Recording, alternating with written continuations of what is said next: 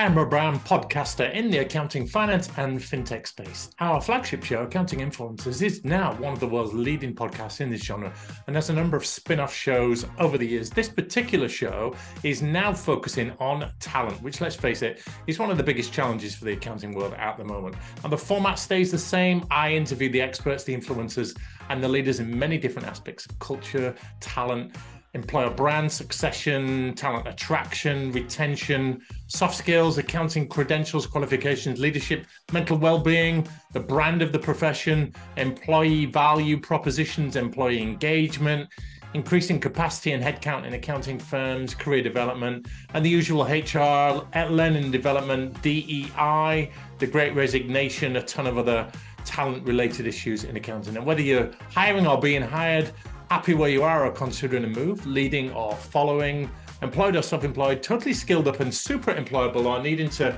refresh your skills, sharpen your personal brand, this is the perfect podcast for you, accounting, finance, and tech professionals to stay competitive, relevant, and informed about all things talent in accounting. So let's get moving with today's show.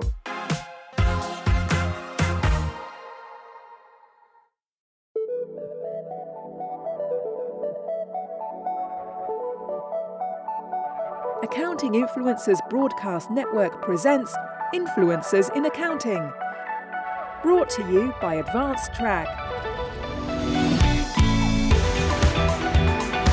Welcome to the Influencers in Accounting podcast with me, Rob Brown. On behalf of the Accounting Influencers Podcast Network, we are live with part two of a series we're doing with Isaac Heller. If you checked him out last time, CEO and co founder of Trullion, we talked about artificial intelligence in the accounting world. And we're getting him back today. He was a very popular guest and talking about private equity money and venture capital in accounting and fintech. Isaac, Isaac, welcome to you. Thanks, Rob. Good to see you again.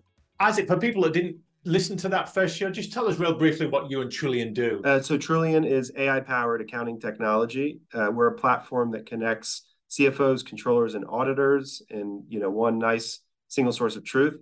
We automate workflows from lease accounting, revenue recognition, and many more and uh, we're around the world. We've got a very, very nice company, coincidentally, private equity, venture backed, and um, hundreds of customers globally. I was going to ask you what gives you any authority to speak on private equity and venture capital in accounting, but you've nailed it right there. So just give us an overview of this world because we're seeing it more and more there's a lot of consolidation, merger, and acquisition activity. Private equity, venture capital money is coming into accounting and fintech. What's it all about? Give us some context. Yeah, definitely. Well, I mean, let's start at the top in, in the public markets. Um, you've got some fantastic public companies, both in the finance and accounting space.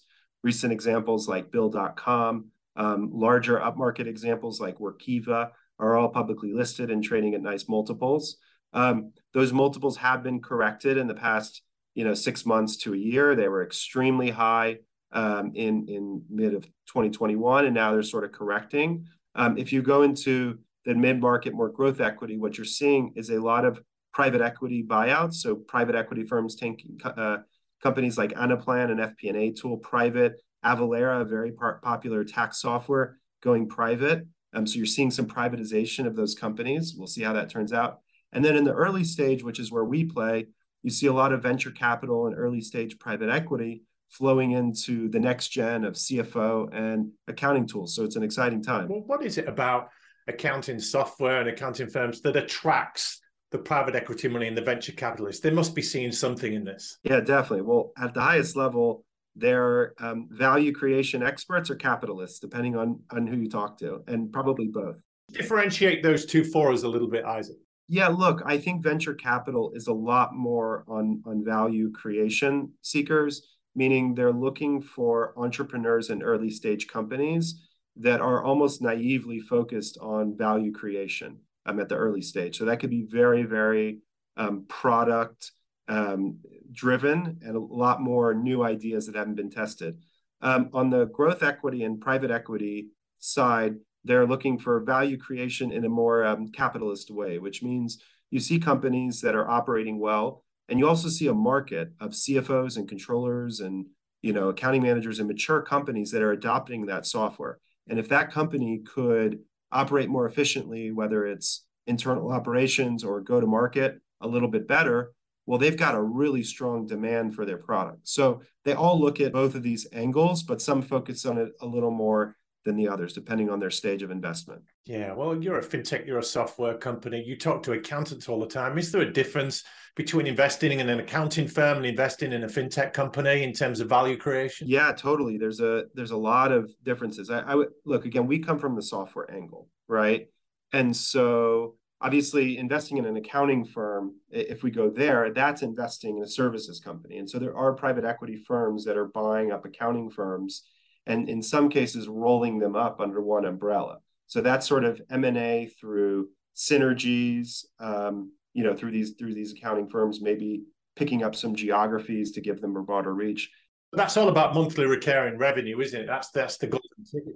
Guess what? Fun fact: uh, accounting firms were some of the pioneers of recurring revenues. You know, when you sign up for your audit, that could be a three, four, five year engagement the subscription economy, as they say. Oh yeah, definitely. Now the challenge there is margins, right? And and how much it actually costs to perform the audit service, which is largely based off people, smart people that have to do those audits. Now we move over to te- technology side. And so your question about kind of accounting versus fintech, the way I see it is there's fintech and early stage accounting softwares that can scale really, really fast. And those are, let's call it like an SMB software. So Bill.com, which acquired Divvy, which was an expense management software that grew really, really, really fast. Um, and other fintech softwares like an expense management tool like Brex or Ramp that can scale really, really fast and kind of touch the accounting and finance space. We play a little bit more in the true uh, enterprise accounting SaaS vertical, which is a little bit heavier for mature companies that go through audit and they're also paying us a SaaS license, but they're they're not looking for you know kind of a monthly license. They're looking for a three year relationship with the software, and that's also a really good good area to play. So that that's where we play, somewhere in between. Now we're in a recession. There's no doubt about that. We're coming out of COVID. Are you seeing that the recession is sparking investors to reevaluate where they're putting their funding, and why would fintech look good for them? Yeah, definitely. Well, Rob, I, you know, you're you're in uh, UK, so you can say recession, but I think there was some uh, controversy. But anyways, let's all agree that that the market's a little bit different than it was. Very diplomatically put, Isaac. Yes, of course. We are an international show after all. Totally, and my condolences to you on on the great queen. So, Thank you. So wonderful it's a, woman.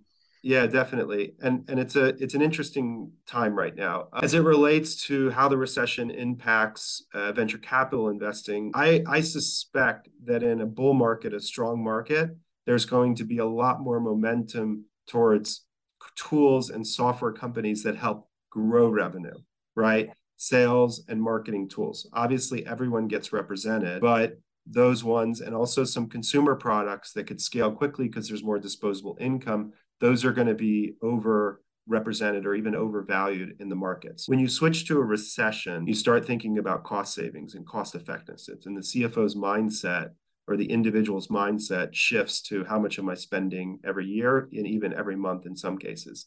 And that's when financial and accounting software allows you to get visibility into your bottom line, which is very important. And it, it's less discretionary. So if you get a cool sales tool that helps you, I don't know, put widgets or avatars while you're on a Zoom call and a sales call. That might be discretionary. But if you've got a tool like our software, Trullion, which helps deliver monthly journal entries for your 100% required compliance exercise, that's going to be a lot more, so to speak, recession proof than some of the other tools. I got it. It's clear that fintech can help companies flourish during these challenging times. You you want to have both, right? You want to have the the revenue producing products and you want to have the operational efficiency products. The question is how much can they move the needle? And if the market slows down, your revenue producing product is not going to swing things as much as it used to be when so many people are out there buying. And so you turn your hat to the operational products and say, well, how can I how can I move the needle in this company? I'm just thinking of our Premiership and the football. Isaac, footballers are paid more and more, and you think, is there ever a ceiling on this? We're paying them millions every week to go out there on the park and and play. Is there a ceiling to the amount of money coming into fintech and accounting as multiples grow? I would argue that we we hit our ceiling. We've hit it. Okay, that's good. And this is my napkin exercise. But if you add up all the money that's flown into let's, let's just call venture capital for a second. Private equity is a lot broader. If you look at all the money that was invested in 2021 into private ec- in, by venture capital into these spaces, and then you add up all the spending pools that companies have to spend on that money or individuals have to spend on the money, I would guess that it's mismatched. And what happens when the venture capital scene explodes into the, the global sphere is you have someone investing in a ride hailing app in US, someone investing one in Russia, someone investing a, a, in Australia, and all of their theses are about world domination, right? Same with same with um, food delivery, right? And it also goes to common fintech apps like expense management. There's some very well funded players in that. Is there room for three or four players? I don't know. Look at um, remote hiring. There's three or four very well funded players. At the end of the day, those guys all have the same winner takes all thesis at the end of their financial model. And so something's going to have to give. Investors actually looking to invest in companies that provide that kind of data that drives better business decisions more so than before. That's a key part of it, isn't it? Look, at the end of the day, VC and private, even private equity are emotional industries, right? They're more emotional than your average public market investor who's very, very focused on, on models and metrics. Obviously, metrics are important in, in VC and PE, but you genuinely want to believe that this company could just be the next greatest thing and they'll grow into their valuation. And if they keep growing, we'll figure out the rest later. I mean, that's really the mentality and you convince yourself. Um, realistically, the fundamentals of business never changed. Um, you need to be profitable. You need to have more money coming in than coming out. And so your goal, whether it's now or at some point in 10, 15, 20 years, needs to be to get to that basic point where you're taking more in than than taking out. And you need to reward your shareholders. You need to pay employees. You need to be fair with everyone. But that comes from uh, proper income and making better business decisions ideally and and look that's the funny thing is you know that we go back to the first thing we talked about companies get taken private the private equity is thinking is thinking we can make better business decisions if we're private not public because public has a different scrutiny now you have all these private companies that have had free reign because they had venture or private capital that are seemingly overvalued in the private markets so you're seeing the tension swing back between public and private markets, which is a better place to make better business decisions. Let's just dwell on that for a moment. Isaac, share with us some of the distinctions between uh, public and private. Well, um, the, the main thing is you've got a giant spotlight on you if you're a public company. And if you're a private company, you can hide backstage, right? When it comes to accounting, you are filing quarterly and everything is exposed quantitatively. Um, you have a lot more investment internally around controls like SOX. Um, in the in the future world, you're going to be adding a lot of more qualitative um, metrics around your business, like diversity, inclusion, ESG, which is environmental. So you have to invest a lot more into kind of how your business is portrayed. Previously, it was financially, but now it's also almost like qualitatively. If you're in a private company, you basically have free reign. Your shareholders are your your your your handful of investors, right? Um, it's a completely different world. You um, are responsible for filing all of these issues and and pluses and minuses in in centralized systems for the records. Um, you know, it's it's two different worlds. I was fascinated to hear you say that private equity and venture capital people, when looking to invest, are, are emotional as much as all about the measurement and the objectives. And I thought that shopping like that was for the domain of people like my wife that make decisions emotionally and justify them later logically. But with the big money, they're all about the numbers and crunching and making it all about the data. But as you said, they're looking for the next big thing, the next shiny new object, just like everybody else. You know, my wife has made some some purchases, and they might have been impulsive, but she's also made some purchases, and in retrospect, you know, heck, that was the best uh, coffee mug you could have ever gotten, right? And so it's so you know, it's so fun to go into these things as an investor and really believe that this company could be the next great one. And you know, I sit in the, I sit in the boardrooms. You know, I, I I'm lucky to be part of that conversation and hear what the investors say. And there's a very different emotional conversation when you're coming out of a good quarter than when you're you're coming out of a bad one. And on these on these venture journeys that have these Series A, Series B, Series C type um, demarcations. I have friends who are the hottest company in the world, and then Series C, things change. You know, I have friends that struggle at Series A, Series B, and then all of a sudden, 10, 15 years later, they might be an IPO ready company, right? So there's all sorts of, of emotional ups and downs, but everyone starts with the same, you know, dream. You peppered this interview with some nice little snippets of venture capital PE money investing in fintech and data that has worked. Just talk to us a little bit more about some of those success stories in this one. In terms of companies and, and venture backed companies, yeah, I would say Bill.com is a really good success story of a, of a fintech accounting company that's gone to the IPO, performed really well in the public markets, and even kind of acquired another strong um, early stage accounting company called Divvy. Why did it work? From a venture capital perspective, the reason that these companies work is because they have very, very innovative um, ideas and solutions. The timing is really good, but they are purely limited by capital. And so the venture capitalist is willing to take the risk that it will work.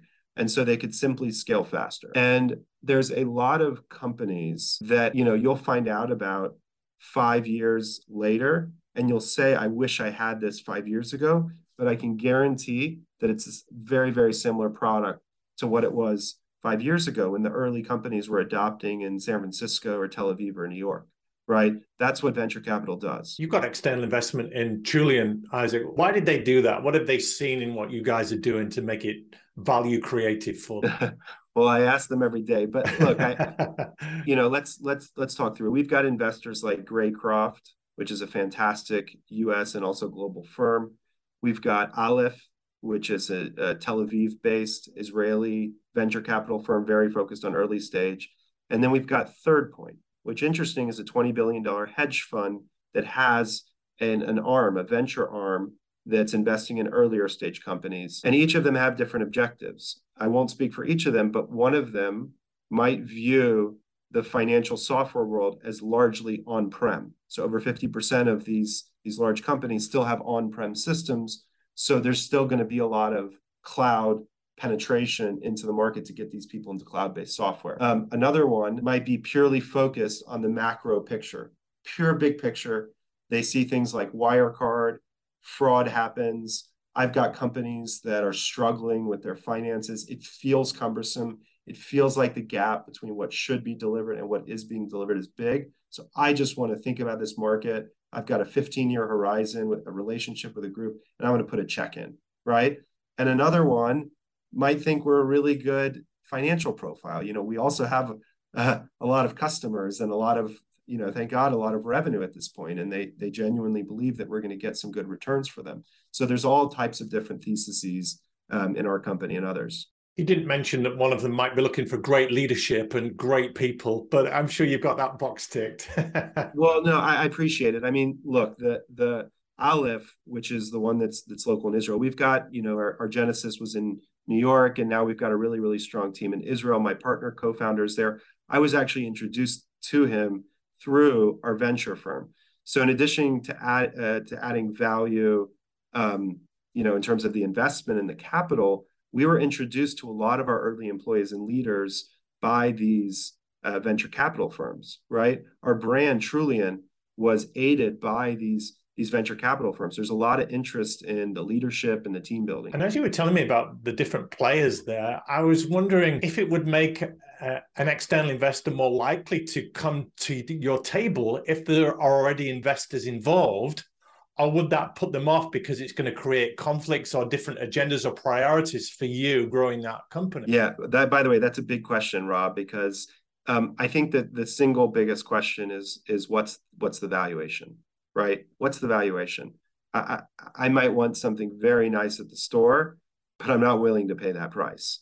And and ultimately, when it comes to M and A um, or IPOs, right? Someone investing in a company is is what's the price, and do I think the value reflects the amount of future revenue or cash flows that this company can produce. And I, I, think that any company is fine. Companies don't care who the investors are necessarily. They like the validation of the top investors, but they might not care as long as the EBITDA is good or as long as the top line revenue is good and it can help and be synergistic with their company. So I think that's what it comes down to. So you're talking there about what investors are specifically looking for in a fintech company before they decide to put their money in? So I was thinking more on the M&A side. So with when you exit and you look at acquiring VCs, when they look at a fintech company, um, well, let's go back to our buckets. In the early stages, their their valuation is going to be based on a little bit of early traction and a handful of super happy early adopter customers and some revenue, right? And this huge vision from founders or, or early team members. And they're going to place valuation support off of that excitement and that vision at the seed, series A, series B stage. When you get into the series C, D, E, and growth equity stage, valuation is based on metrics.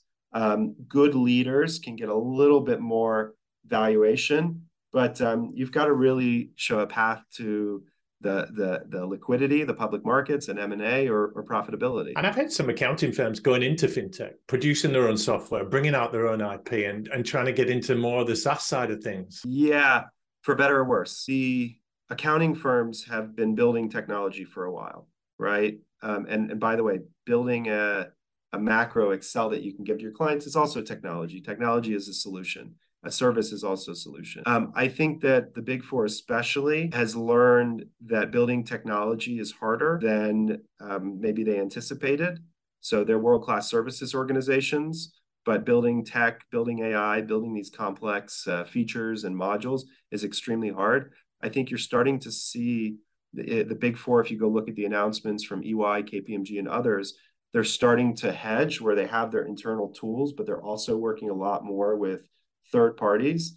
And I think that's going to be much, much better for the industry. It's a fascinating conversation, Isaac. So much has come out here. A lot of our listeners on the show, uh, not just the accounting professionals themselves, but the fintech industry and ecosystem that serves them and sells to and through them. So uh, we're going to put your details of Trullion and your contact details in the show notes. But to finish, let's look at the future now and uh, what is coming up for the fintech world, particularly with uh, venture capital and uh, PE money? Well, it's hot. Okay. So a lot of people call it the office of the CFO. Some people just call it audit and accounting technology, and it's very, very hot. Um, I think partially because it was overlooked the past few years in the in the bull market, focused on revenue uh, type softwares but it's very, very popular right now. You've seen some activity. Um, in the future, it's just going to continue to be popular because I think it's a lot more, let's call it practical and pragmatic use case for technology right now. There is a lot of manual processes.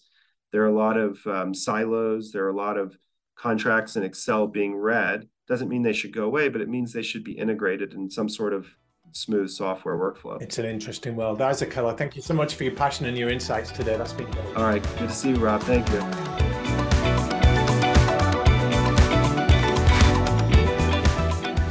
Accounting Influencers Broadcast Network presents Influencers in Accounting.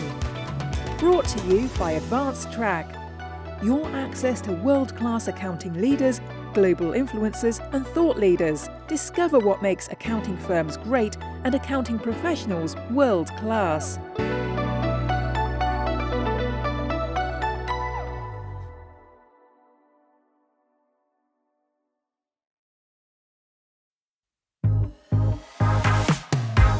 Thank you for listening to this new Talent in Accounting podcast. This is a relatively new show, but already has over a thousand listeners. So we appreciate you tuning in and sharing the show with your connections. If you have a potentially good guest you'd like to see on the show with some great insights on talent, reach out to me on LinkedIn with a message and we'll follow them up.